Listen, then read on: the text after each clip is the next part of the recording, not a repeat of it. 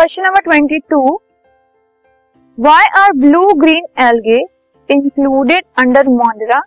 and not under Plantae blue green algae को Plantae के अंदर क्यों नहीं दिया गया इंक्लूड किया गया?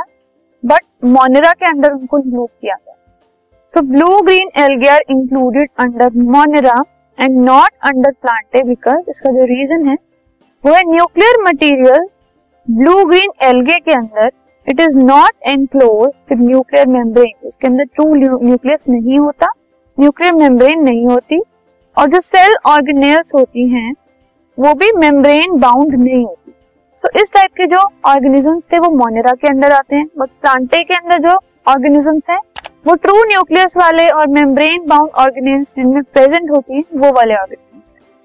नेक्स्ट है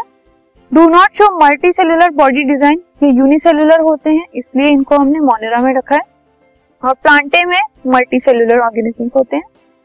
And water for sexual reproduction जो है इनमें, वो भी नहीं होता। They are usually found in damp humid and shaded locality तो रिप्रोडक्शन का मेथड अलग है इसके अंदर, और इनकी जो लोकेलिटी है जहाँ पर ये मिलते हैं, जहाँ पर दे आर फाउंड वो भी different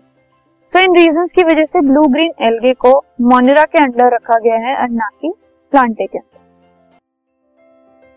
this podcast is brought you by Hubhopper Shiksha Abhiyan अगर आपको ये पॉडकास्ट पसंद आया तो प्लीज़ लाइक शेयर और सब्सक्राइब करें और वीडियो क्लासेस के लिए शिक्षा अभियान के यूट्यूब चैनल पर जाएँ।